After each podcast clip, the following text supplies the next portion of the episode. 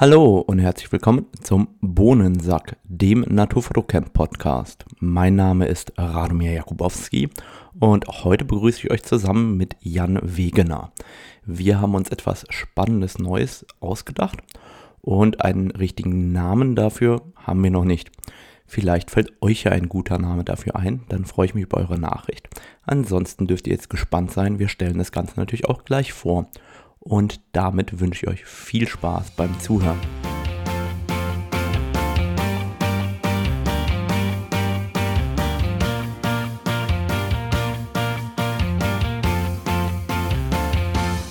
Moin Jan, schön, dass du da bist.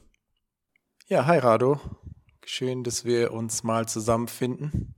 Wir hatten uns ja was Neues überlegt. Ähm, ich hatte ja das Gefühl, dass es manchmal ein wenig einseitig wird mit Podcast-Gästen und gleichzeitig dem ganzen Technikgerödel bei mir. Und da habe ich gedacht, wie wäre es denn, wenn man immer konstant einen Gast oder einen Co-Host oder wie man das auch immer äh, im Deutschen jetzt bezeichnen möchte, dazu holt.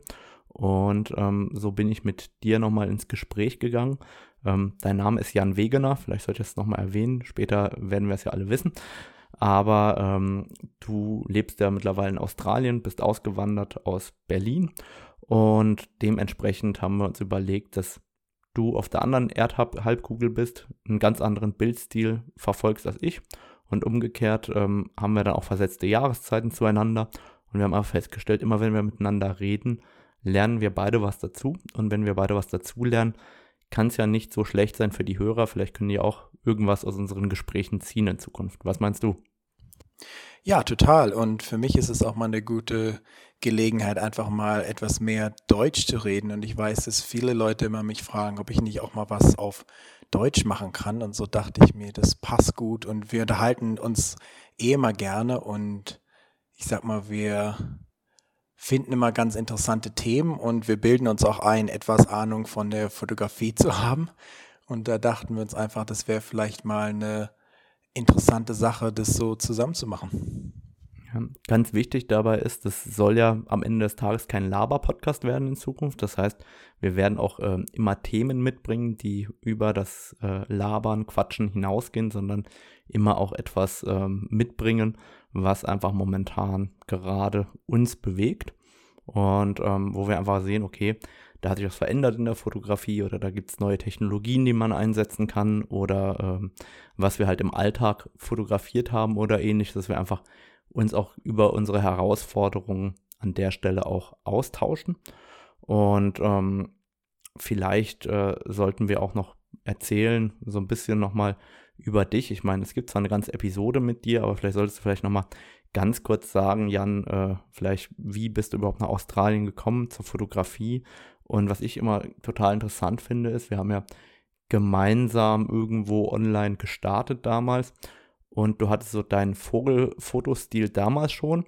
Und dann hast du probiert, ein bisschen kreativer zu werden, um auch bei Wettbewerben erfolgreich zu werden. Und dann hast du irgendwann gesagt, nach zwei Jahren, nee, das Kreative ist einfach nicht meins, ich habe Bock auf meinen äh, Vogelfotografie-Stil, so wie er heute ist und nicht äh, da irgendwie in eine Sparte der kreativen Fotografie, abstrakten Fotografie zu rücken, sondern diese sehr abbildende, zeichnerische, idealisierte Vogelfotografie. Vielleicht nimmst du einfach mal uns nochmal mit, damit alle wissen in Zukunft, wer du bist und warum wir miteinander quatschen. ja, also mit der Fotografie hatte ich natürlich schon in Deutschland angefangen, schon vor vielen Jahren, so Mitte 2000er vielleicht. Da wurde es dann etwas ernster. Ich fing an mit einer 20D 100 bis 400 mit ganz vielen Leuten, aber die 20D liegt ja jetzt doch schon einige Jahre zurück.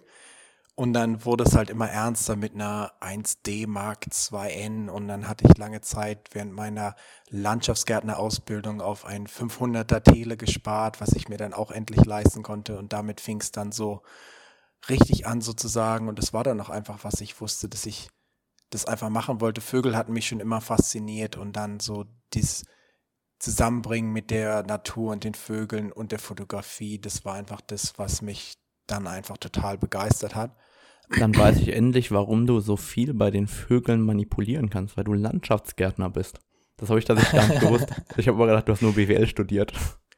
Nee, ganz genau. Das, deshalb habe ich das mit den Ansitzästen so drauf. Aber nee, ganz im Ernst, also das hatte ich quasi zuerst gemacht, eine Ausbildung. Dann habe ich danach Fachabitur gemacht und bin dann an die Fachhochschule für Wirtschaft in Berlin gegangen und habe da BWL studiert, was mich dann auch nach Australien gebracht hat. Und dann habe ich auch Australien einfach nicht mehr verlassen sozusagen und habe dann auch mein Studium hier beendet und nicht in Deutschland und ja, bin dann hier gelandet und das hat mir dann doch wirklich viele Möglichkeiten eröffnet, auch mit der Fotografie Geld zu verdienen, weil ich dann halt so in die Hausfotografierschiene für Makler reingestolpert bin sozusagen, was mir aber dann jetzt für viele Jahre ganz gut dabei geholfen hat, halt hauptsächlich von der Fotografie zu leben. Und so bin ich jetzt halt an diesem Punkt angelangt. Und die andere Sache, die du meintest, so mit meinem Stil, da hast du genau recht. Es war immer polarisierend, würde ich mal sagen. Es war immer was, wo viele Leute gesagt haben, ja, das ist doch langweilig oder das sieht zu perfekt aus oder so. Aber ich habe dann im Endeffekt entschieden, dass das einfach genau das ist, was ich machen will und was mich begeistert. Und dann habe ich das auch einfach so durchgezogen und war auch gut so. Also ich würde das in jedem Fall wieder so machen, weil ich denke schon, dass wenn man was hat, was einem wirklich gefällt und begeistert, dann ist es auch das, was man machen sollte. Und die Sache mit den Wettbewerben, da habe ich mich einfach komplett von los gesagt, gucke ich mir nicht an, mache ich auch nicht mit, weil ich einfach mit vielen Dingen dort nicht zwingend übereinstimme. Und dann habe ich für mich halt gesagt, anstatt dass ich mich jetzt irgendwie drüber ärgere oder sage, oh, das Bild hat gewonnen, warum hat meins nicht gewonnen, habe ich einfach für mich gesagt, ich mache da jetzt einfach nicht mit. Ich ziehe so meine Sache durch, halt auf anderen Wegen wie YouTube zum Beispiel. Und dann, ja, so da bin ich jetzt hier gelandet sozusagen. Dann erzähl vielleicht noch ganz kurz ähm, deine Website avscapes.com. Ähm, was hat es damit auf sich? Was ist das für ein Fantasiename? Vielleicht noch ganz kurz. Also der Name entstand ursprünglich so aus quasi Ivyen oder Ivy for Bird, also für Vogel und dann Skype sowie Landschaft sozusagen, wobei das nicht, nicht mal so zwingend meine Bilder beschreiben würde, wie jetzt viele sagen. Und ich muss mal auch so sagen, ich denke mal, dass ich in den nächsten ein, zwei Jahren wahrscheinlich auch den Namen mal wieder verändern werde, vielleicht einfach meinen eigenen Namen benutzen werde oder so. Das war, der Name hat jetzt einige Zeit für mich gewirkt sozusagen, aber ich denke mal, das ist vielleicht auch Zeit, den jetzt gehen zu lassen. Okay, interessant. Dann werden wir uns vielleicht auch nochmal in den kommenden Tagen mit der Namensfindung irgendwann deiner Website beschäftigen. Ja. Aber wir haben vorher noch ein anderes Namensfindungsproblem. Ähm, wir wissen noch gar nicht, wie wir den Podcast nennen werden, wenn wir miteinander sprechen, weil bis jetzt gibt es ja den Blog Talk für die Techniksachen. Dann gibt es ja die Interviews und die Naturfoto-News und ähm, uns ist noch nichts Gutes eingefallen, wie wir uns jetzt benennen möchten oder wie wir das Ganze benennen möchten, dass man das im Rahmen des Bohnensacks auch in Zukunft ähm, auseinanderhalten kann, damit es für euch leichter ist, rauszufinden, welche Episoden ihr gerade hören wollt und wo Jan dabei ist oder eben nicht. Oder hast du mittlerweile eine gute Idee? Meine beste Idee war bisher namenslos, aber ist jetzt auch nicht wirklich so der Burner. Von daher müssen wir da vielleicht nochmal genauer drüber nachdenken oder vielleicht hat auch einer unserer Zuhörer eine brennende Idee. Genau, wenn ihr eine gute Idee habt, könnt ihr uns gerne über Messenger oder per E-Mail erreichen und dann ähm, vielleicht habt ihr ja die beste Idee und wir stehen einfach wie immer auf dem Schlauch. Und heute haben wir auch erstmal direkt viel zu spät angefangen. Ähm, ja, Hintergrund ist, bei mir lief erstmal natürlich alles schief. Ich will ja, oder eigentlich will ich auf Mac umsteigen und habe festgestellt, dass keine meiner Festplatten unter Mac funktioniert, auch nicht die in XFAT formatierten. Und dementsprechend habe ich äh, einen alten Mac rausgekramt von 2012 und habe dort jetzt äh, Festplatten in XFAT formatiert und mache jetzt äh, tagelang Backups, weil das sind halt immer 8 Terabyte Festplatten. Und wer einmal in seinem Leben 8 Terabyte überspielt hat, der weiß einfach, wie utopisch lange das dauert. Ich bin mal gespannt, ob die später von meinem neuen Mac gelesen werden können und beschrieben werden können oder nicht. Weil ich habe momentan das Gefühl, dass es daran scheitern wird oder nicht scheitern wird, ob meine Daten mitkommen können oder nicht. Da bin ich echt mal gespannt. Ist ja komisch, dass du da eigentlich Probleme hattest, weil das war bei mir völlig reibungslos. Ich habe jetzt seit, weiß ich nicht, wann ich das letzte Mal einen Mac hatte. Ich glaube so 2015 oder 2016. Ich habe mir jetzt vor ein paar Wochen einen neuen gekauft. Und da war ich erstaunt, wie einfach es eigentlich ging mit dem einfach Reformatieren der Festplatten. Einige Festplatten, die ich hatte, waren sowieso schon auf XFAT formatiert, was natürlich super war. Da habe ich sozusagen unwissentlich Glück gehabt. Und die andere Sache ist, mein NAS zum Beispiel, obwohl das nicht in XFAT formatiert ist, kann das MacBook da trotzdem ohne Probleme drauf zugreifen, was natürlich auch gut ist. Von daher war die ähm, Übergangsphase für mich jetzt relativ einfach, wo ich auch ganz froh war, weil das war wahrscheinlich bei mir auch so der der größte Hindernis, das größte Hindernis, sage ich mal, der Gedanke, oh, was klappt jetzt nicht, wenn ich auf Mac umsteige, ist ja wahrscheinlich bei den meisten so. Also bei mir ist das Problem, die kleinen Festplatten, also so äh, 1, 2 Terabyte SSD-Festplatten in XFAT, die funktionieren komplett reibungslos auf beiden Systemen. Und die großen, also die ganzen 8 Terabyte und größer, die haben halt massive Probleme. Und wenn ich das im Internet über die Zeit richtig recherchiert habe, also ich habe äh, an einigen Stellen äh, gesucht, woran das liegen könnte, liegt das daran, wo man oder auf, auf, also unter welchem Programm und welcher Software man im Endeffekt formatiert und dann ähm, entsprechend auch, wie das Ganze angelegt wird, weil obwohl da XFAT dran steht, heißt das nicht, dass alles identisch ist, sondern dass dort äh, unterschiedliche ähm, Schreibverfahren im Endeffekt angewendet werden. Und ähm, ich habe jetzt tatsächlich ähm, die einen äh, NTFS-Reader für Mac installiert von Western Digital, mit dem ich dann im Endeffekt die Festplatten formatiert habe unter Mac. Und zwar in XFAT. Und die habe ich jetzt ans Laufen gekriegt. Jetzt muss ich mal nochmal ähm, testen, ob das funktioniert. Das scheint aber etwas mit den eingestellten Block-Sizes zu tun zu haben. Also ob die jetzt mit 512 Bytes oder mit 2024 Bytes oder mit 4096 Bytes schreiben. Und das sind ja Einstellungen, die kriegst du ja erstmal überhaupt nicht vorgeschlagen von normalen Programmen. Und jetzt habe ich die einfach wirklich mal am Mac formatiert und ähm, wenn es jetzt sauber läuft, dann mache ich das einfach mit allen Backup-Platten. Und für das DAS-System, da wollte ich tatsächlich, ähm, es gibt ja im Endeffekt Treiber damit ähm, auch ähm, oder NTFS-Tools, mit denen man auch auf NTFS schreiben kann äh, im Mac. Und weil diese Festplatten bei mir nicht im Dauereinsatz sind, sondern eigentlich nur so ein Endlager sind, wo dann nachher alle Daten liegen, schreibe ich da ja einmal drauf und suche da dreimal im Jahr irgendwas.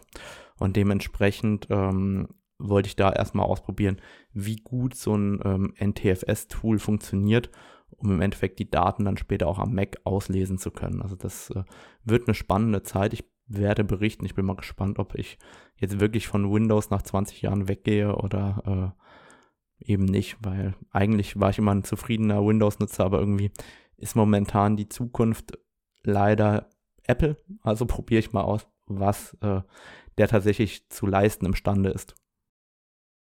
Also bei mir ist so, für Desktop-Computer bin ich in jedem Fall ein Windows-Fan, aber für Laptops ist es bei mir das Apple schon, habe ich die besten Erfahrungen mitgemacht sozusagen. Das heißt, ich fahre eigentlich immer zweispurig, weil ich habe gerne einen großen PC, der halt auch viele große, gute, Sachen wir ja, gute Grafikkarten und so haben kann, wo du auch viel Platz hast, wo die ganze Hitze raus kann und so. Wobei man muss schon sagen, wenn man sich jetzt die neuen MacBooks anguckt, die gerade jetzt rauskommen, die scheinen auch so einem großen Powerhouse-PC sozusagen ähm, Konkurrenz zu machen. Muss ich auch mal sehen, aber habe ich zumindest auch vor, dass ich mir auch noch einen wahrscheinlich M1 Max MacBook holen werde, aber im Moment sind die hier so lange Lieferzeiten erst irgendwann nächstes Jahr. Da warte ich jetzt einfach erstmal bis nach Weihnachten oder so. Aber sehen schon sehr interessant aus. Und ja, ist komisch mit den Festplatten. Wie gesagt, ich hatte gar keine Probleme, wobei ich das Glück hatte, dass die großen Festplatten, die ich zum Aufbewahren nehme, die Western Digital, ich guck mal kurz, wie, ich glaube MyBook, ja, MyBook, die sind schon von Hause aus auf XFAT formatiert. Das heißt, da hatte ich gar keine Probleme. Die 10 10, 10 Terabyte, wir reden hier Deutsch. ähm, und die anderen Festplatten, die ich selber formatiert habe, waren 4 Terabyte My Passport und da war, hatte ich auch gar kein Problem. Aber in jedem Fall, das hatte ich auch nachgelesen. Ich habe jetzt vergessen, welche Clustergröße die ideale war, aber das war schon irgendwie entscheidend, hatte ich gelesen, damit es gut funktioniert. Von daher kann es gut sein, dass es irgendwie damit zusammenhängt oder so, dass du da Probleme hattest. Ja, aber für mich ist echt der Knackpunkt gewesen. Ich habe ja immer auch, wie du, einen großen Rechner gehabt und umgekehrt ähm, ein Notebook. Und erst ähm, Anfang diesen Jahres oder Ende letzten Jahres habe ich ja auch ein ganz aktuelles Notebook hier, ein MSI Prestige 15 mit äh, dem aktuellsten i7 der 11. Generation und einer großen Grafikkarte und 32 GB RAM und 4 TB SSD. Und ich habe gedacht, so Mensch, ich probiere mal aus, kann der meinen alten Rechner, der jetzt ein Jahr gekommen ist, ersetzen oder nicht? Also den großen Rechner sozusagen. Und ich muss ehrlich sagen, bis auf jetzt ein, zwei Mal, wo ich noch irgendwelche Daten rausgesucht hatte vom alten Rechner, und der steht hier auch noch, benutze ich ihn nicht mehr. Der ist nicht mal mehr verkabelt. Also mir reicht mittlerweile das Notebook, das ähm, direkt per Thunderbolt mit dem ISO verbunden ist, eigentlich im Alltag vollkommen aus. Und deswegen habe ich für mich gesagt, okay, dann kann ich jetzt auch den Schritt gehen und mir ein MacBook Pro 16 Zoll bestellen und ausprobieren. Ähm, das Interessante mit der Lieferzeit, äh, ich kenne die Lieferzeit gar nicht, ich habe das Ding einfach bestellt und da stand, vermutlich kommt es irgendwann im Dezember. Ähm, ja, ich, ich habe es einfach wirklich relativ spontan bestellt und habe gesagt, ich probiere das jetzt aus und bin mal gespannt, ob das äh, der richtige Weg ist. Habe mir schon ein bisschen Gedanken auch über die Software gemacht, was wird funktionieren, was wird nicht funktionieren und ähm, bin mal gespannt, worauf das dann hinausläuft. Wir können ja dann beide im Endeffekt darüber berichten. Ganz genau. Ich meine, der Hauptgrund, warum ich eigentlich noch einen Desktop-Computer benutze, ist, dass ich halt große Mengen an Festplatten reinbauen kann, sozusagen. Mein neues System hat jetzt nur SSD-Festplatten, also die schnellen, ich glaube M2 oder wie die heißen, habe ich drei davon drin und dann habe ich noch drei 8 Terabyte SSD-Festplatten drin als Storage und das hilft mir halt schon, wenn ich jetzt Videos bearbeite oder große Mengen an Daten schnell hin und her schiebe, dann schaffe ich einfach so zwei Gigabyte pro Sekunde als ähm, Übertragungsgeschwindigkeit. Und da macht es dann schon Spaß, mal auch größere Mengen hin und her zu schieben und so. Und das ist halt immer, was ich am schwierigsten finde mit Laptops. Du brauchst halt Unmengen an externen Festplatten und so. Und da habe ich halt mir im Moment in meinem großen Computer halt einen Workflow aufgebaut, wo ich alle Dateien, die ich so mal brauche, meine Bilder, meine RAWs und auch ganz viele Videodateien halt alle direkt auf SSD-Festplatten habe, so dass ich auch ganz schnell darauf zugreifen kann und auch direkt aus dem Videoprogramm die einfach aus meinem Storage holen kann, auch ohne Probleme. Während wenn ich das zum Beispiel auf meinem NAS habe und versuche dann mit dem DaVinci Resolve, was ich als Videobearbeitungsprogramm benutze, die darauf zuzugreifen, dann ist es oft einfach zu langsam und verursacht da Probleme. Von daher hat es für mich schon Vorteile, aber jetzt nehme ich auch an, dass ich in der nächsten Zeit etwas mehr so reisen werde und so. Und da ist dann schon ein guter Laptop in jedem Fall sehr sinnvoll. Und ich denke auch, dass er wahrscheinlich mehr und mehr ähm, Oberhand gewinnen wird, sozusagen über den Computer. Aber im Moment bin ich trotzdem noch ein großer Fan, beides zu haben, sozusagen. Ja, ich glaube halt, ähm, gerade bei der SSD-Festplatte, ich weiß nicht, wie es anderen geht, da kriege ich persönlich Tränen in die Augen bei Apple. Also ähm, die 8 Terabyte SSD kostet in Deutschland 2760 Euro Aufpreis, also gut, fast 3000 Euro Aufpreis nur für die 8 Terabyte SSD. Und das ist halt eigentlich bitter. Ich habe auch eine größere SSD genommen, vor allem, weil ich einfach keine Lust habe, wenn ich mobil arbeite, ja, mobiles Arbeiten. Und dann hängt da irgendwie so ein Döngel dran oder so ein USB-Kabel mit einer Festplatte. Und mich hat das schon immer total gestört, deswegen ähm, probiere ich halt unterwegs auch immer ohne auszukommen. Also ich habe auch ähm, die aktuellen Logitech MX-Produkte, weil die einfach über Bluetooth kommunizieren können und ich nicht diesen Döngel reinstecken muss, weil ich finde, alles, was man in ein Notebook reinsteckt, macht das halt irgendwie unkomfortabler in der Benutzung und auch diese ganzen Cardreader, die da dran sind, dass du eine SD-Karte reinstecken kannst, ist zwar schön und gut, dann steht die aber aus dem Gehäuse aus und dann läufst du am Türrahmen vorbei und knickst die Karte ab. Also ich bin eigentlich überhaupt kein Fan von allem, was irgendwie aus dem Notebook rausgucken kann, sondern es muss da alles irgendwie drin sein. Und ähm, das macht dann halt auch das MacBook leider ähm, abartig teuer am Ende des Tages. Da scheint es uns beiden ähnlich zu gehen, weil ich bin auch schuldig. Ich glaube, ich habe schon alles, was jemals irgendwie aus meinem Notebook rausgeguckt hat, schon einmal abgebrochen. Besonders auch die ganzen so, früher gab es mal diese komischen USB-Receivers von der Maus, die so richtig weit rausgesteckt haben und so, die, die waren auch mal gute Kandidaten zum Abbrechen. Und ja, ansonsten mit der Festplatte, das ist schon, ähm, etwas crazy, würde ich mal sagen. Es ist so, Apple hat jetzt gesagt, okay, jetzt können wir hier mal RAM billiger haben, aber dafür langen sie jetzt bei den Festplatten so richtig zu, sozusagen. Weil ich ja, glaube, weil ich die halt auch Schreibgeschwindigkeit schaffen, die du in einer normal käuflichen SSD niemals erreichst. Also man muss halt auch ehrlicherweise sagen, äh, von der Geschwindigkeit ist so eine Samsung äh, Evo Pro 980, die aktuell zu kaufen ist, direkt dagegen von der Geschwindigkeit. Also die sind ja wirklich ultra schnell. Ich, ähm, ich habe gerade gar nicht im Kopf, wie schnell, müssen wir mal schnell recherchieren. Auf jeden Fall ähm, sind die wesentlich schneller als diese klassischen internen SSDs, die du dir ähm, in deinen normalen Windows-Rechner reinklatscht. Und das ist halt einfach aus meiner Sicht echt beeindruckend, wie schnell die sein können, aber umgekehrt sind ja dann die Thunderbolt-Anschlüsse auch super schnell. Also da kannst du auf die Daten wirklich mit äh, locker 1000 Megabyte pro Sekunde auf die externe SSD schreiben, das ja schon echt okay ist. Ja, das ist natürlich super. Und ich sag mal, ein Grund ist natürlich auch das meist, das oft diskutierte, wie heißt es auf Deutsch, Swap, sagt man das auch so, wo er halt gerne so viel Arbeitsspeicher auslagert auf die Festplatte. Das heißt, natürlich muss dann die Festplatte auch ziemlich schnell sein.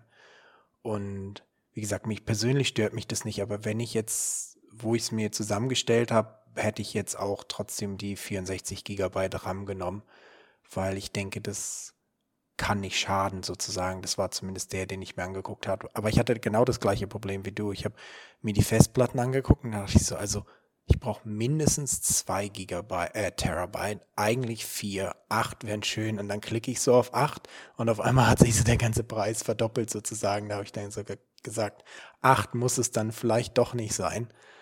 Aber naja, mal gucken. Wie gesagt, ich habe ihn noch nicht bestellt, aber ich habe ihn mir schon ein paar Mal zusammen, zusammengestellt auf der Webseite. Das heißt, ich werde auch bald den Knopf kaufen drücken. Wenn ich jetzt nicht umziehen würde, hätte ich mir ihn schon bestellt. Aber wie gesagt, wir ziehen jetzt bald um und dann will ich ihn jetzt nicht an die alte Adresse bestellen und auch noch nicht an die neue. Von daher Du musst dazu sagen, dass das nicht umziehen ist wie in Deutschland. In Deutschland ziehen wir um, dann ziehen wir vielleicht drei Straßen weiter oder in einen Ort weiter. Bei dir sind das ja gleich ein paar tausend Kilometer in Australien. Ja, also die Distanz ist ungefähr so 1500 Kilometer. Wo bringt uns das hin? Irgendwo so fast in den Nahen Osten von Deutschland aus, würde ich sagen. Das ist so in Australien zieht man da so einfach nur so auf die halbe, so in die Mitte von Australien sozusagen. Da ist man noch, noch weit vom anderen Ende entfernt. Und jetzt hier mit den ganzen Corona-Regeln ist das auch noch relativ schwierig. Das heißt, man kann jetzt nicht einfach umziehen, sondern man muss sich für so eine Genehmigung bewerben und dann dauert das, hat jetzt schon seit September, warten wir darauf, dass sie die mal bearbeiten und dann musst du auch noch für ein paar Wochen in Hotelquarantäne und was weiß ich. Also es ist nicht, nicht gerade spaßig, aber hoffentlich schaffen wir das alles noch vor Weihnachten. Ich drücke ja die Daumen und dann ähm, können wir zum eigentlichen Thema kommen. Ich meine, wir sind noch nicht mal beim Thema angekommen und haben schon 23 Minuten gequatscht. Das ist sehr gut. und zwar Ke kein Laber-Podcast. Genau, aber bis jetzt haben wir ja auch wertvolle Apple News verbreitet. Unsere Aktien äh, von Apple steigen jetzt unermesslich. Eigentlich wollten wir uns ja über das ähm, aktuelle Adobe-Update äh, austauschen. Im Endeffekt bin ich ja ein großer Adobe-Feind in den letzten Monaten und Jahren gewesen. Also die meisten Zuhörer äh, haben mich schon oft fluchen gehört. Und dieses Mal gibt es mal positive News von Adobe. Die haben ein Major-Update rausgebracht, also ein ganz großes Update. Ähm, haben ein neues ACR, also ein neues Adobe Camera Raw 14 rausgebracht mit neuen Funktionen. Und ähm, auch ähm, eine neue Photoshop-Version, die heißt jetzt nicht mehr Photoshop 2021, die heißt jetzt Photoshop 2022. Und da ähm, wollte ich mich mit dir heute austauschen, was wir gut finden an den no ähm, am, im Endeffekt an der Umstellung, was finden wir nicht so gut. Und mir persönlich ist wieder mal ein richtig dummer Fehler beim Update passiert. Und zwar, Update lief natürlich wie immer problemlos durch. Das hat Adobe ja normalerweise im Griff. Aber wenn ich das ACR aufmache, dann gibt es unten ein Häkchen oder ein Menü, wo man von 8-Bit pro Farbkanal auf 16-Bit pro Farbkanal umstellen kann. Und bei mir ist ja immer 16-Bit pro Farbkanal an. Und jetzt hat sich das beim Update umgestellt auf 8-Bit pro Farbkanal. Und das habe ich natürlich erstmal direkt verpennt und die ersten Bilder mit nur 8-Bit pro Farbkanal bearbeitet, bis mir das aufgefallen ist, dass sich da an der Stelle ähm, ein Fehler eingeschlichen hat. Also da war ich äh, ein wenig sauer auf Adobe, was das angeht.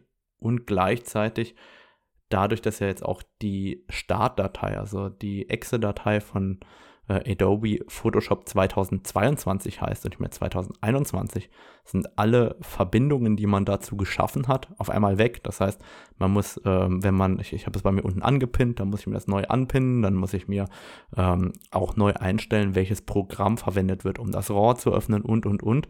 Das heißt, überall ist diese Ver Querverbindung weggekommen und das ist eigentlich mega nervig, also dass die sich sowas also, dass die das Ding nicht einfach nur Photoshop.exe nennen, egal in welcher Variante das ist, damit das nicht passiert. Ich frage mich, wer da sitzt und wer das so äh, umgesetzt hat. Aber ähm, keine Ahnung, ob du auch was hast, wo du nörgeln willst, bevor wir zu den guten Sachen kommen. Also, dieses Update war eigentlich eins, was nicht so gut bei mir funktioniert hat, weil das erste, was es gemacht hat, es hat eigentlich, wie bei dir, auch alle Einstellungen zerstört.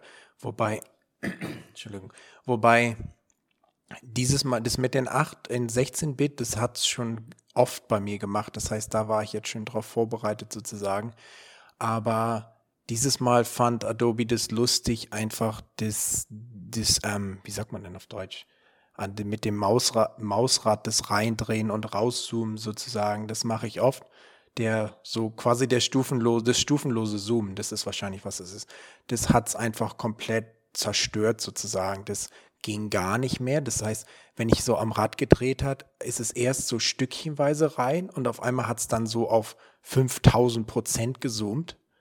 Und hatte ich so ein bisschen gegoogelt, hatten einige Leute das Problem und die einzige Lösung war da, alle Einstellungen auf Standard zurückzusetzen sozusagen und dann neu starten was ich dann auch gemacht habe, dann ging es auch, aber da musstest du wirklich wieder alles neu einstellen, welche Festplatten er zum, als Scratch-Disk nehmen soll und wie viel RAM er hat und die Grafikkarte, bla bla bla. Also war schon nicht ganz so benutzerfreundlich wie sonst das Update, aber sonst, ja, einige Leute haben gesagt, dass es relativ langsam bei ihnen ist. Weiß ich nicht, ob du das auch gehört hast. Merke ich jetzt gar nicht bei mir auf dem Computer, aber es scheint. Lightroom oder Photoshop?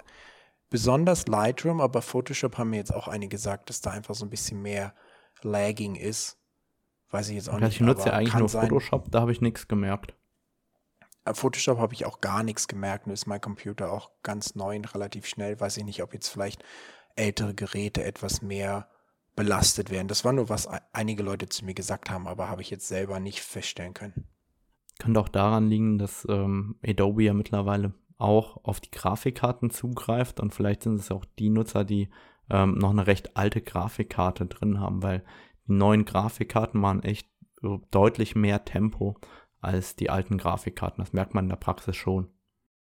In jedem Fall, ich kann dir mal ein Beispiel sagen, ich weiß nicht, benutzt du wahrscheinlich nicht, aber dieses Topaz D-Noise Programm zum Entrauschen zum Beispiel, da ist standardmäßig die, dein Prozessor als ähm, weiß ich nicht, wie man das sagt. Also der greift auf den Prozessor zu, um die, das Entrauschen zu machen. Und du kannst aber auch deine Grafikkarte einstellen. Und da habe ich das mal auf die Grafikkarte gestellt. Und wenn mit dem Prozessor dauert es ungefähr 20 bis 30 Sekunden, was zu machen. Mit der Grafikkarte dauert es weniger als eine Sekunde. also krass. eine gute Grafikkarte macht schon sehr viel aus im Moment, wobei Grafikkarten auch extrem teuer sind im Moment leider. Ja, also bei meinem Freund, da hat er ähm, für die R6 das Super Resolution öfter mal benutzen wollen. Und das ist so krass bei ihm.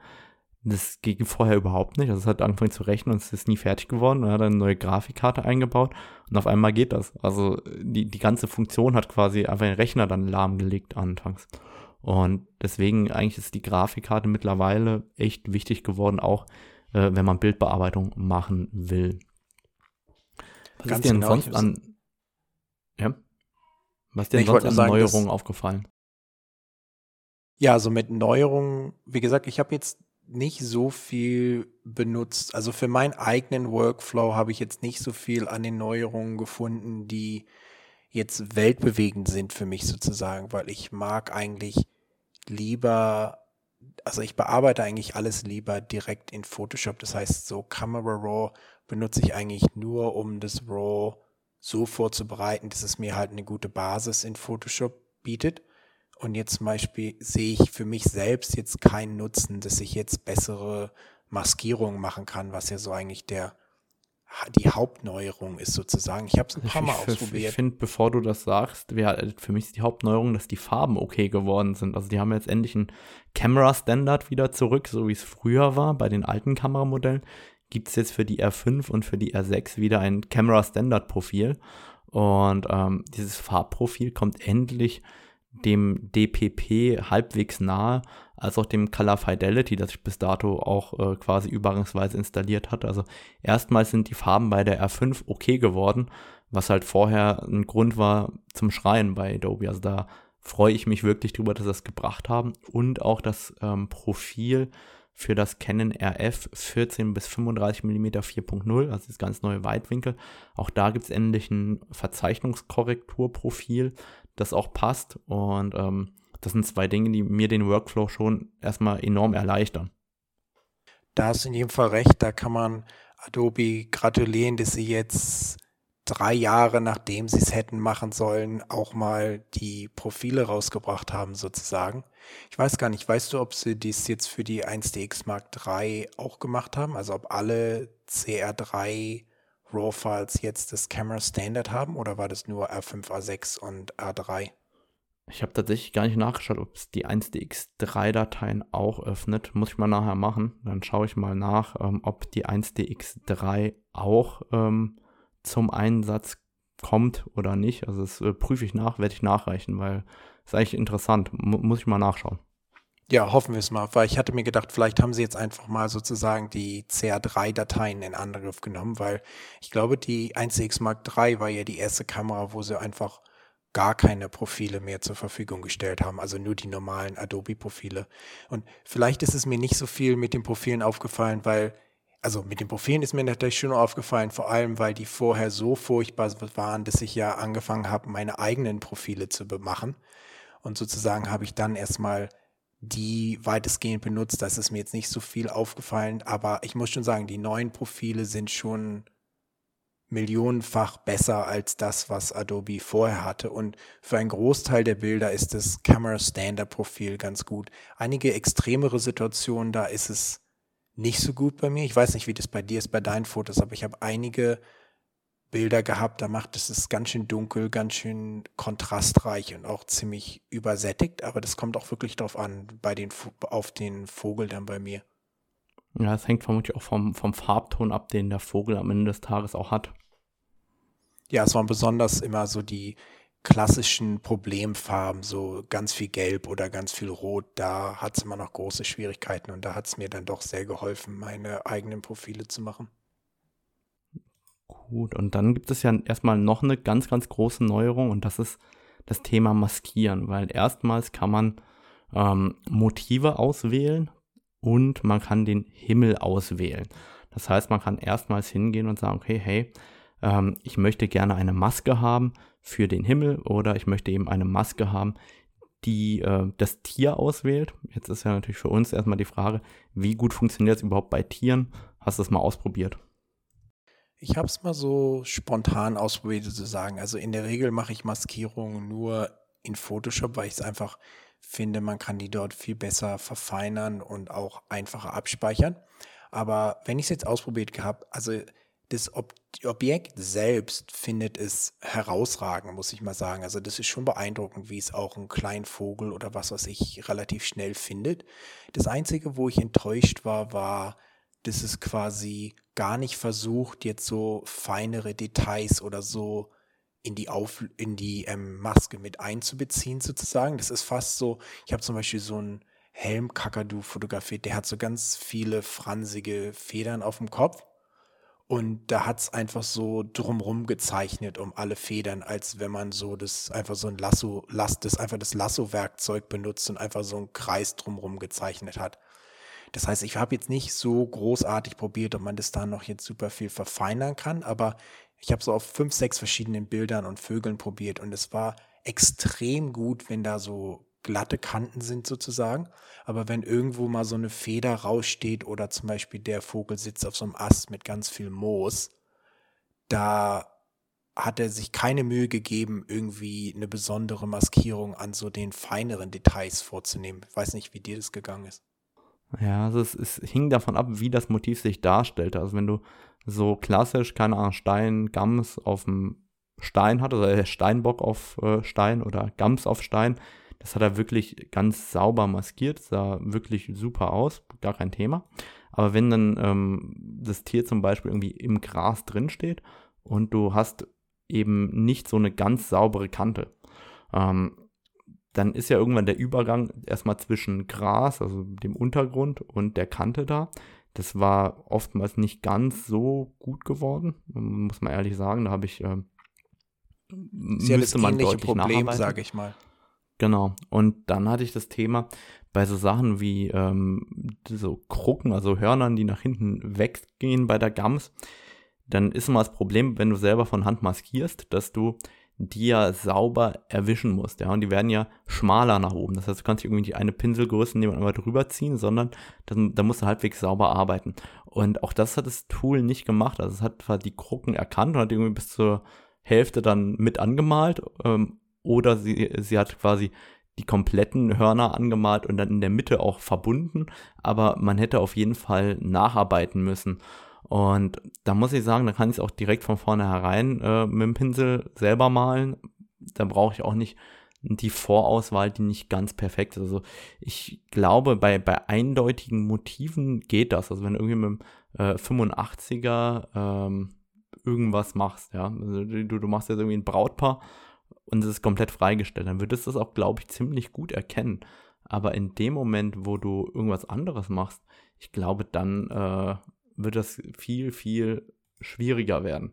Also, und ich habe auch mal ausprobiert, ich habe mal so einen Wasserfall genommen mit dem Himmel drüber und bin einfach mal auf Motiv erkennen gegangen. Dann hat er den Wasserfall ausgewählt sozusagen und ähm, wenn ich auf Himmel erkennen gegangen bin, dann erkennt er den Himmel echt ganz gut und ähm, das hilft einem schon, um partiell den Himmel zu bearbeiten bei Landschaftsaufnahmen. Das finde ich cool. Das ist, äh, funktioniert ziemlich gut und einfach und ich glaube für diejenigen, die nicht ganz so tief äh, in Photoshop drinstecken, erleichtert das das Leben un ungemein. Und interessanterweise funktioniert das auch auf der Handy-App mittlerweile. Und das finde ich halt richtig cool, weil ähm, ich bearbeite so private Bilder oft äh, ganz schnell einfach auf dem iPhone. Also ich ziehe die per WLAN rüber aufs iPhone und dann mache ich Lightroom Mobile auf. Und da nützt einem das natürlich ungemein, wenn du irgendwie äh, ein Familienfoto machst und dann äh, schnell den Hintergrund heller oder dunkler machen kannst und sowas oder äh, den Vordergrund heller oder dunkler machen kannst, dann ist das schon ziemlich cool. Ja, ich denke, du hast da was Wichtiges angesprochen, dass wir uns halt auch sehen müssen, für wen das gemacht ist. Ich würde mal so sagen, in Camera Raw haben sie das einfach so eingefügt, weil Camera Raw und Lightroom eigentlich sowieso identisch sind jetzt. Also wenn du beide aufmachst nebeneinander, sind die ja hundertprozentig identisch sozusagen. Die greifen und auch aufs gleiche denke, File zu. Das heißt, du hast nur einmal Adobe Camera Raw installiert und in dem Moment, wo du auf Entwickeln klickst bei Lightroom, geht das ja in dieses, ins gleiche Tool rein. Ja, ganz genau. Und ich denke mal, da ist es halt das vor allem jetzt für Lightroom-Benutzer, die sonst einfach mal, sage ich mal, wild drauf losgepinselt haben, um eine Maske zu machen. Da ist es jetzt schon ein großer Fortschritt. Aber wenn man jetzt ganz genau, fein, säuberlich Bilder bearbeiten will, ist, glaube ich, nicht gut genug. Aber wenn man jetzt, so wie du sagst, mobil mal Bilder bearbeiten will oder einem das jetzt nicht ganz so wichtig ist, ob da jetzt jede letzte Feder maskiert ist sozusagen, dann denke ich, ist das schon in jedem Fall ein großer Fortschritt. Wir wollen das jetzt auch gar nicht schlecht reden, weil ich sag mal, das Tool an sich ist schon beeindruckend. Für mich war es eher etwas enttäuschend, dass es einfach so feine Details einfach ignoriert. Und ich muss sagen, den besten Erfolg hatte ich interessanterweise mit einem Motiv, wo es quasi ein grüner Hintergrund war und der Vogel war relativ rot. Und dann habe ich halt ähm, Color Range, weiß ich nicht, wie das auf Deutsch heißt. Ja, die, die ähm, über die Farbauswahl. Ganz genau, da konnte ich halt ein sehr gutes Grün auswählen und da hat er dann auch wirklich sehr, sehr gut jedes feine Detail fein säuberlich maskiert. Aber bei der so automatisierten Erkennung, wenn jetzt nicht so ein großer Kontrast zwischen den Farben ist, da war es gut, aber war jetzt nicht gut genug für mich, dass ich das jetzt benutzen möchte. Da ist es einfacher für mich, eine Maske in Photoshop zu machen, die ich dann ganz genau fein säuberlich auch benutzen kann und abspeichern kann. Ja, also wir sehen, ich glaube, dass es vielen Nutzern, die bis jetzt ähm, eher an Reglern gedreht haben, nennen wir es mal so, und geguckt haben, was passiert, wird es, glaube ich, ganz, ganz enorm helfen. Und die, die ohnehin schon tief drin gesteckt haben, die bringt das Tool meiner Meinung nach im Moment noch nicht so richtig weiter, wobei ich auch schon von Kollegen anderes gehört habe, zum Beispiel also Hochzeitsfotografen, die sagen, die geben halt ihre Bilder raus zum Bearbeiten, automatisiert nach Indien oder so. Und wenn die dann sagen, hey, ich will noch die zehn Bilder schnell deutlich besser nachbearbeiten, die greifen dann auch gerne mal eben auf diese Masken zurück und haben dann die Möglichkeit, recht schnell diese 10 Bilder oder 20 Bilder nochmal in den Details nachzuarbeiten. Und das ähm, ist, glaube ich, dann schon relativ cool. Also das äh, ist schon ein Update, das wirklich Spaß macht und wo Adobe endlich mal auch, ähm, wie soll ich sagen, Dinge uns alle hat, überrascht hat. Genau, die, die einfach mal geguckt haben, was die anderen auch gemacht haben. ja, ganz genau. Also, also da haben sie jetzt wirklich endlich mal das gemacht, wo eigentlich alle Leute nachgeschrien haben sozusagen. Und jetzt ist es wirklich ein guter Fortschritt und man kann es jetzt auch wirklich sehr gut benutzen. Und ich denke, die, der, die andere Sache ist auch, ich denke auch bei Menschen wird es viel besser funktionieren. Es ist ja genauso wie an der A5 zum Beispiel. Wenn ich jetzt meine kleine Tochter mit dem Augenfokus fotografiere, da ist es fast unmöglich, ein Foto zu machen, wo das nicht scharf auf dem Auge ist. Wenn, wenn ich das zum Beispiel mit jetzt zu Vögeln vergleiche, da ist es immer noch nicht so ausgereift wie bei Menschen zum Beispiel. Das heißt, so wird es wahrscheinlich mit der AI-Technologie und dem Maskieren und so auch sein. Menschen sehen halt sehr, sind halt sehr einfach, sage ich mal, für AI wahrscheinlich zu sehen, jetzt im Vergleich zu einem Wasserfall oder einem Vogel oder so, der irgendwo im ja, Busch klar. ist. Ich glaube aber, darauf hat man es natürlich auch optimiert, weil die meisten Menschen fotografieren andere Menschen, egal ob mit dem Handy oder mit der Kamera. Ich vermute, dass Motiv Mensch ganz weit oben bei den meisten steht. Total, da hast du natürlich recht, das macht. Ja. Dann ähm, hast du mir ja gesagt, hast du mir sogar schon geschickt, dass du jetzt auch selber an Profilen gearbeitet hast und nochmal alles neu machen musstest mit dem Update. Ähm, erzähl uns doch ein bisschen mehr über deine eigenen ähm, Kameraprofile, die du jetzt ähm, entwickelt hast zur Vogelfotografie. Ich muss zugeben, ich habe sie zwar, aber ich habe sie noch gar nicht installiert. Ja, das musste dann mal demnächst schleunigst machen. Aber ja, ich habe gerade Photoshop so, auf. Ich glaube, ich lade es gerade rein.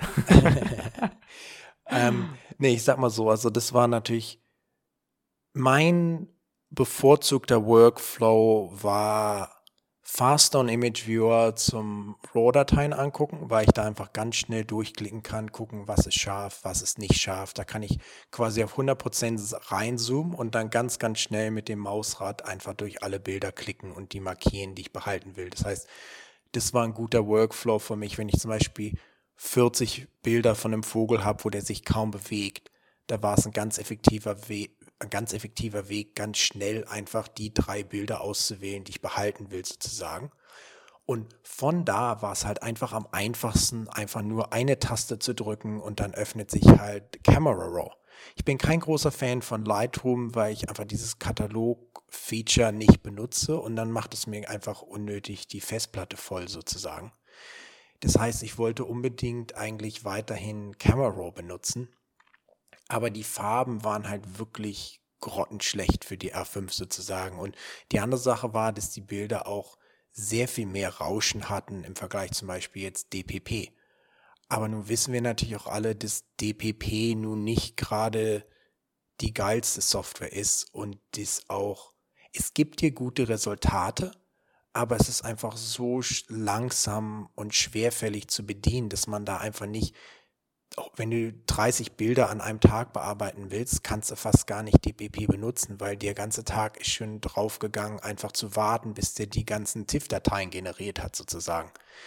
Ja. Das heißt, ich habe es benutzt, aber es war halt einfach zu langsam eigentlich. Du kannst damit keinen wirklich effektiven professionellen Workflow betreiben. Und ich habe dann ein Programm gefunden, was mir geholfen hat, jetzt die, mit dem Rauschen umzugehen. Das heißt DxO Pure Raw. Gibt es auch, ja. glaube ich, 30 Tage umsonst, wenn die Leute sich das mal angucken wollen. Ja. Gibt es auch als Standalone-Version, wenn ich es richtig im Kopf habe. Ja, ganz genau. Also es gibt verschiedene. Ich habe die Standalone-Version, wo das einfach nur das Bild entrauscht und dies quasi, du lädst dort deinen RAW-File rein und der spuckt dir eine entrauschte DNG-File raus. Das Problem ist, du hast wirklich keinen Einfluss, was der macht sozusagen. Da gibt es nicht viele Regler oder so. Aber insgesamt macht es einen wirklich guten Job. Es ist das beste Programm zum Entrauschen, was ich bisher gefunden habe. Das heißt, durch dieses Programm war es mir jetzt erlaubt sozusagen, dass ich mit dem Rauschen wieder umgehen kann. Das heißt, das Problem, was ich jetzt noch hatte, war dass die Farben halt für viele Vögel so fürchterlich waren. Zum Beispiel, es gibt hier ganz viele rote und ganz viele bunte Vögel, Papageien und so. Und du lädst die in Photoshop, du gehst auf Adobe Standard oder auf Adobe Color und so ein knallroter Vogel ist auf einmal so leicht pink mit einem Orangestich oder so. Das heißt, es war schon nicht so erquickend sozusagen. Da hat DPP schon sehr viel bessere Farben gemacht. Ich habe dann auch Color Fidelity benutzt und ein paar andere Profile von Leuten und irgendwann habe ich mir dann halt gesagt, vielleicht sollte ich einfach mal probieren, selber so ein Profil zu machen. Da gibt es auch wieder tausend Wege, wie man das machen kann, aber ich habe dann einfach die letzten paar Monate ganz viele Bilder gehabt und da habe ich dann halt problematische Bilder gesucht und dann mir halt versucht, an denen die Farben so hinzubiegen, dass die gut sind. Und während ich das gemacht habe, ist mir halt auch so die Idee gekommen, dass ich vielleicht nicht nur die Farben, sag ich mal, ändern will, sondern gleichzeitig auch noch so ein Preset einbauen mit den Dingen, die ich eigentlich fast immer an bestimmten Bildern vornehme. Und so ist dann quasi die Idee und die Profile entstanden. Das ist jetzt auch, was ich so in den letzten Tagen dann auch veröffentlicht hatte, weil ich also mir hatte sehr viel weitergeholfen und so die Leute, die es bisher jetzt benutzt haben, waren auch ganz angetan. Es hilft natürlich sehr viel besser jetzt bei Vögeln, besonders bei Vögeln, die zum Beispiel extreme Farben haben. Ich denke, wenn jetzt jemand hauptsächlich Landschaft zum Beispiel fotografiert, dann wird er mit Camera Standard und drei, vier Reglern schon ziemlich happy sein. Aber wenn du jetzt einen knallbunten Vogel hast oder irgendwas, was ein bisschen schwieriger ist, da haben die mir schon sehr geholfen. Und so ist es einfach ich hab, gekommen. Ich, ich habe sie mittlerweile währenddessen auch mal schon mal reingezogen. und du hast die, die ja auch lustig benannt: Tricky Red, Tricky Yellow, ähm, Tricky Light, Golden Pack. Wofür ist Golden Pack? Golden Pack ist eigentlich so, wenn es jetzt mal extremer, extremes Sonnenuntergangslicht ist, sozusagen. Ich ah, wenn, wenn so richtig warmes Licht kommt. Ganz genau. Ich habe eigentlich einfach versucht, Leuten so ein gewissen guten Startpunkt in vielen verschiedenen Situationen zu geben. Also es sind einige Profile, die halt relativ neutral sind, manche, die nur ein bisschen was machen und dann sind auch manche drin, die jetzt extrem was vornehmen an Bildern, wo ich denke, halt in so einer Situation hilft genau das, weil ich denke mal, das Problem ist ja bei vielen Leuten, sie wissen einfach gar nicht genau, wo sie anfangen sollen manchmal. Weißt du, du machst manchmal so einen Profil auf ja. Ganz genau. Und wenn du nicht weißt, was du eigentlich machen musst oder was du machen musst, um das beste Ergebnis rauszukriegen, hast du schon fast verloren, weil dann fängst du einfach an, an allen Reglern rumzudrehen, aber du weißt eigentlich gar nicht, was du so versuchst zu erreichen. Und das war eigentlich dann im Endeffekt das, was ich versucht habe, den Leuten jetzt auf den Weg zu geben. Und ja, bisher war das Feedback ganz gut und ja, kannst dir auch mal sagen, was du denkst, wenn du mal Zeit hast, das da durchzugucken. Ja, ich habe es jetzt ja nur reingezogen, das heißt, ähm, ich kann bis jetzt nur sagen, installieren hat geklappt. Schon mal gut. Aber äh, das ist ja der, der Anfang. Also die Presets reinladen von dir ging jetzt. Ähm, ich probiere die demnächst auch aus. Da kann ich nochmal sagen, wie sie mir bis jetzt gefallen haben. Wenn sie mir nicht gefallen, sage ich dir das natürlich privat und nicht hier, ne? oh, wir können, wir können schon ehrlich sein, denke ich mal. Ich kann, ich kann schon jede Art von Feedback ab. Gut, super. Nee, und wo finden wir jetzt deine neuen Presets, wenn man die mal ausprobieren will? Also im Moment habe ich die auf der Webseite von thebirdphotographyshow.com. Das ist eine neue YouTube-Show, die ich mit einem Kumpel mache. Und im Moment haben wir die auf der Webseite zum Verkauf. Wenn ich mal dazu komme, werde ich die auch noch auf meiner eigenen Webseite einbauen. Aber im Moment lassen wir es einfach über die Webseite von der Show laufen. Und das ist ja, wie gesagt, thebirdphotographyshow.com.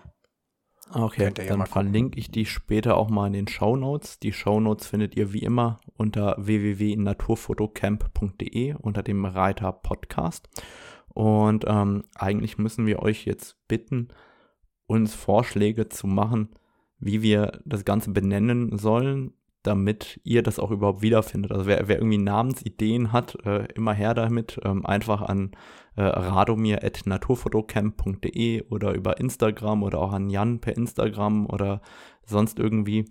Ihr werdet uns schon erreichen, wenn ihr eine gute Idee habt, weil ähm, wir brauchen natürlich einen schönen Namen, damit das Ganze auch dann für euch in Serie geht. Ich weiß gar nicht, ob wir eingangs gesagt haben, wie oft wir probieren wollen, zusammen zu podcasten. Haben wir es gesagt? Haben wir nicht. Haben wir das schon entschieden? Ja, wir hatten irgendwann mal von äh, ungefähr alle zwei Wochen gesprochen, oder? Ja, nee, das also so zweimal im Monat. Nicht alle zwei Wochen, sondern zweimal im Monat. Das bringt uns ja irgendwie noch vier Tage Karenzzeit äh, im Schnitt. ja. Nee, ganz genau. Ich denke, das passt ganz gut. Wir wollen es nicht übertreiben. Wir wollen auch die Leute nicht nicht zu sehr belabern sozusagen, aber ich denke, alle zwei Wochen können wir schon ein paar ganz interessante Themen finden, die wir diskutieren können und auch den Leuten näher bringen. Genau, und eben auch einfach, welche Probleme wir gerade haben im Alltag mit der Fotografie. Und ähm, dann können wir einfach quatschen und schauen, wie die Lösung aussieht, weil oftmals hat man das gleiche Problem, weiß aber vielleicht noch gar nicht, dass man es hat. Und dann hat man schon mal die Lösung dazu. Oder man hat es erst, wenn man die neue Kamera hat oder so. Ja, ja, total. Und ich denke, weil wir halt auch so unterschiedliche Sachen machen, unterschiedlichen Kontinenten leben, kann das schon ganz interessant sein. Gut, super. Dann, ähm, ich weiß nicht, hast du im Moment noch was auf dem Herzen? Nicht wirklich sozusagen. Das hat eigentlich Spaß gemacht. Ich sehe auch schon, wir haben jetzt doch schon die 50 Minuten geknackt sozusagen. Ich weiß gar nicht, erstaunlich wie, schnell. Haben wir hier ein, ein Zeitlimit sozusagen? Ja, ich würde mal sagen, mehr als zwei Stunden sollten wir nicht machen, oder? okay, na dann, dann kann ich doch noch eine Frage fragen. Ähm, ja? Ich sag mal einfach mal so ganz was anderes. Ich dachte mir eigentlich mal, du machst ja ganz viele Arten von Fotografie und so. Beziehst du da deine Inspiration aus verschiedenen Quellen oder woher beziehst du so deine Inspiration und hast du eine Sache, die du sozusagen am liebsten fotografierst? Also ich finde es total schwierig, die Frage, weil das war auch das viele, viele nennen ja irgendwie Inspiration hier, findet man bei Instagram oder so. Ich finde, da findet man eben genau das Gegenteil als Inspiration, weil man ja doch ähm, dadurch limitiert wird, was man klickt und dadurch entsteht ja im Endeffekt das, was dir gezeigt wird im äh, Meta-Universum, also im äh, Facebook-Universum im Endeffekt.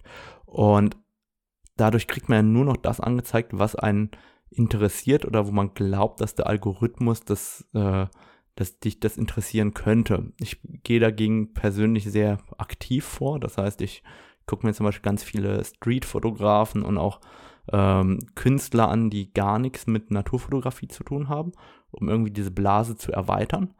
Die like ich auch ganz aktiv, das heißt deutlich aktiver als Naturfotografen, einfach, dass der Algorithmus der Meinung ist, das gefällt mir wirklich. Also, dass ich da einfach meine Blase persönlich auch erweitere und äh, neue Dinge angezeigt bekomme. Und eigentlich inspiriert mich persönlich in der Fotografie eher die Natur und das Licht und das, was vor Ort passiert, als jetzt irgendetwas, wo ich sagen würde, hey, äh, das habe ich in einer Ausstellung gesehen oder das habe ich auf Instagram gesehen, sondern mich inspiriert oftmals einfach das, was ich vor Ort sehe und vorfinde und dann eben auch, wenn ich Zeit habe, mir darüber Gedanken zu machen. Also ähm, die schlechteste Inspiration ist immer, wenn man irgendwie gehetzt irgendwo hinrennt und sagt, ich mache jetzt noch dieses Foto von dieser Art oder ich mache noch dieses Foto von diesem Bach oder von diesem Viewpoint oder sonst was, sondern eigentlich ist es mehr äh, die Zeit und das Interesse an der Natur und am Licht als jetzt irgendwas anderes, meiner Meinung nach. Nee, das ist sehr interessant. Also würdest du sagen, wenn du so normal losziehst, hast du da schon so ein gewisses Bild im Kopf, was du gerne machen würdest? Oder lässt du dich wirklich dann draußen erst inspirieren von der Landschaft oder von was auch also, immer? Das ist teils, teils. Also ich habe manchmal Bilder im Kopf, die habe ich schon sehr, sehr früh im Kopf und dann will ich die irgendwann machen. Die sind so auf einer To-Do-Liste irgendwo in meinem Kopf und manchmal brauche ich dafür auch Spezialtechnik. Ich habe so ein Spiegeltele und ich hatte ein ganz bestimmtes Bild von einer Orchidee mit einem Schmetterling drauf, mit ganz vielen Unschärfekreisen aus diesem Spiegeltele im Kopf. Dann habe ich dieses Spiegeltele gekauft also ich habe das geschenkt bekommen von einem Fotokollegen, äh, der es im Keller liegen hatte. Und fünf Jahre später war es dann endlich so weit, dass alles gepasst hat. Also die Art war da und dann war äh, noch ein Schmetterling drauf. Es hat einfach fünf Jahre gedauert. Und dann habe ich es gesehen. Aber ich hatte das Objektiv auch immer morgens dabei, wenn ich dort in der Wiese war. Und dann ist quasi dieses Bild entstanden, so wie ich es im Kopf hatte. Ähm, oftmals gehe ich los mit einer groben Vorstellung oder einer groben Idee, wie das Ganze aussehen soll dann ähm, ist es so, keine Ahnung, ich sage, ich würde gern was mit ähm, Unschärfekreise, die aus einem Bach resultieren, machen und dann gehe ich natürlich irgendwo hin, wo ein Bach durchfließt. Ähm, dann gibt es Momente, wo ich sage, komm, ich gehe einfach gucken, was äh, der Winter gemacht hat. Ich gehe Eis fotografieren und schaue einfach, was passiert. Oder ich gehe natürlich, wenn ich jetzt hingehe und sage, ich fotografiere an der Saarschleife den Sonnenaufgang, fotografierst du halt meistens an der Saarschleife den Sonnenaufgang. Manchmal kommen da auch mal noch ein Waldbild bei raus oder so, aber ähm, da bist du ja doch sehr limitiert darin, wo du eigentlich hingegangen bist, dass du das Bild auch machen musst. Und natürlich, wenn ich sage, ich gehe jetzt Moschusochsen fotografieren und ich bin im Dovrefiel, dann mache ich auch Moschusochsen, vielleicht mache ich auch mal eine Landschaftsaufnahme oder so dazwischen, aber dann gibt es einen groben Fahrplan. Das hängt, glaube ich, immer davon ab, äh, mit welchem Konzept man rausgeht. Ob ich mit dem Konzept rausgehe, ich gucke, was passiert, oder ob ich mit dem Konzept rausgehe, ich will das und das so und so fotografieren. Ja, nee, ich denke, das ist sehr interessant. Und wenn ihr zum Beispiel, ich weiß ja, du bist ja ein paar Mal so auf so Inseln geflogen zum Fotografieren. Ich weiß jetzt gar nicht mehr genau, welche das waren. Ich glaube, ähm, Kanaren oder so. Genau, Suchst die, die, die meisten kanarischen Inseln. Ja, genau. Suchst du dir da vorher schon bestimmte Motive raus, die du vielleicht auch fotografieren willst? Oder einfach nur bestimmte Stellen, die irgendwie cool aussehen? Oder wie gehst du da vor? Also bei der Landschaftsfotografie, da suche ich mir die Stellen meistens schon alle vorher raus. Das heißt, ich weiß, okay, hey, der Strand ist interessant, die Stelle ist interessant, da ist der Lorbeerwald. Also das suche ich mir schon alles vorher raus. Ähm, aber dann lasse ich mich da auch treiben oftmals. Also gerade wenn der Himmel komplett blau ist, dann kann ich damit überhaupt nichts anfangen. Dann äh, entstehen oft die kreativsten Aufnahmen, weil ich dann einfach alles ohne Himmel auf jeden Fall fotografiere, weil ich einfach blauen Himmel nicht mag. Und ähm, manchmal entdeckst du dann auch hier äh, einen Gecko, dann überlegst du, okay, komm, diese endemischen Gomera-Geckos, die sind cool, die gibt es nur hier. Dann fängst du an, dich mit denen zu beschäftigen und weil das Licht halt nur so kurz gut ist, dann ähm, verbringst du auf einmal fünf Abende nacheinander, um irgendeinen Gecko zu fotografieren. Entwickelt sich dann auch manchmal. Ja. Ähm, also es ist immer die Frage, auch wie viel Zeit hat man dabei, weil ich glaube, wenn man irgendwo hinfliegt und sagt, okay, ich habe äh, montags mache ich den Spot, dienstags den, mittwochs den, donnerstags den. Dann hat man überhaupt keine Möglichkeit darauf zu reagieren, was vor Ort irgendwie passiert, sondern man will ja irgendwie stur sein Programm abarbeiten.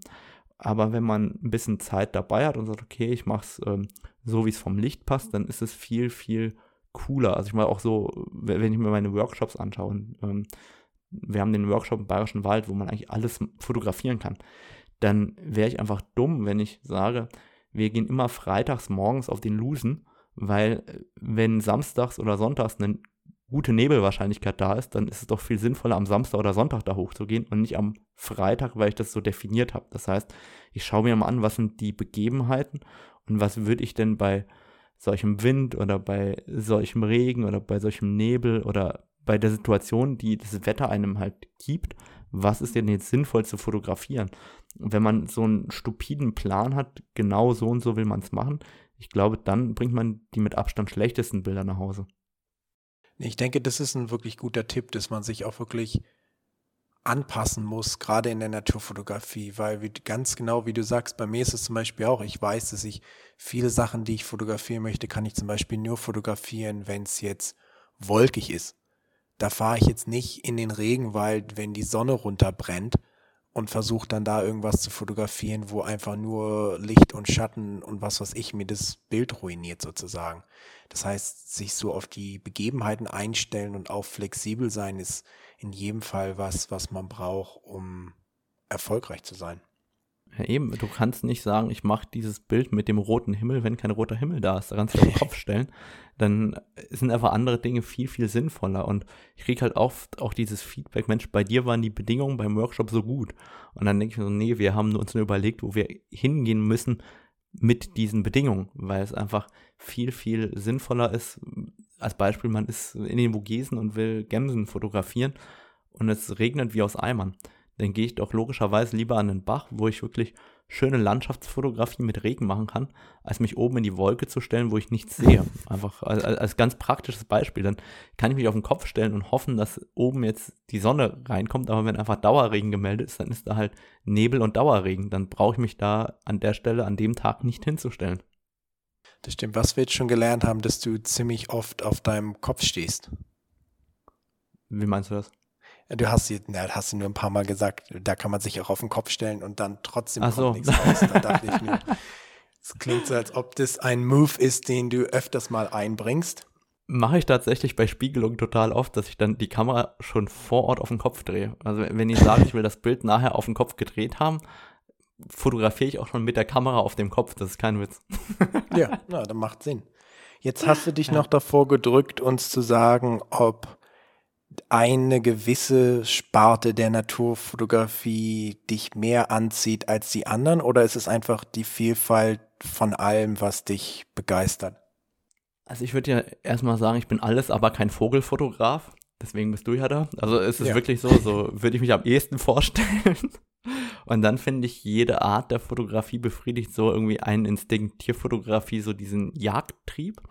Äh, diese abstrakten Fotos ist für mich so ähm, dieses Atelier Natur, dieses Kreative, das macht mir unheimlich viel Spaß. Dann die Pflanzenfotografie. Ich habe das Gefühl, dass ich da, also Pflanzen- und Makrofotografie auch erfolgreich bin durch kreative Ansätze, weil man da einfach auch sehr, sehr kreativ mitarbeiten kann. Das macht mir auch sehr viel Freude. Und dann hast du die Landschaftsfotografie, wo meiner Meinung nach mir die Bildbearbeitung am meisten Spaß macht, weil man eigentlich am meisten machen muss. Ähm, aber so overall würde ich halt sagen, vermutlich Tiere und oder Pflanzen, das sind so die beiden Sujets, die mir am allermeisten Spaß machen und dann kommen ähm, eigentlich die ganzen anderen.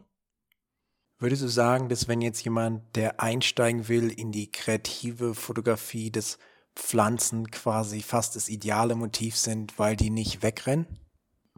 Nö, ich würde sagen, fotografiere das, was dich fasziniert. Weil wenn dich Tiere faszinieren, dann wirst du viel bessere kreative Tierfotos machen. Und wenn dich irgendwie Wasser fasziniert, dann wirst du viel bessere Wasseraufnahmen machen. Ich würde immer sagen, fotografiere das, was dich fasziniert. Und ich glaube, das ist der Grund, warum ich kein guter Menschenfotograf bin, weil mich fremde Menschen nicht faszinieren, nicht die Bohne. Die interessieren mich eigentlich erstmal auf Entfernung überhaupt nicht. Ich würde nie auf die Idee kommen, in der Stadt zu jemandem hinzulaufen und sagen, kann ich ein Foto von dem machen, deine Augen sind faszinierend, sondern eher ähm, schöne Bilder von Freunden oder Bekannten entstehen deswegen, weil ich den Menschen schätze und äh, die Situation schön war, dann gelingen mir auch schöne, intime Menschenfotos. Aber weil mich eben außenstehende Menschen, mit denen ich noch nie gesprochen habe, in der Regel nicht interessieren, glaube ich eben, dass ich ein schlechter Menschenfotograf in dem Sinne bin.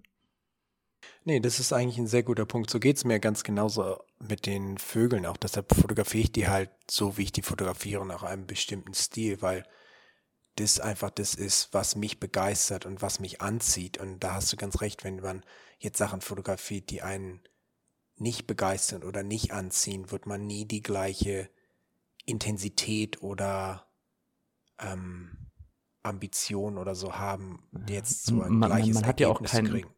Man hat ja auch kein Interesse, sich einzulesen. Ich meine, viele fragen ja immer, wo, wo kommt denn das Wissen über die Art oder über die Region her? Und die kommt doch nur, wenn man etwas erlebt hat und dann sagt, okay, jetzt möchte ich mehr darüber wissen. Und dann ja, fängt Fall. das ja alles und, an.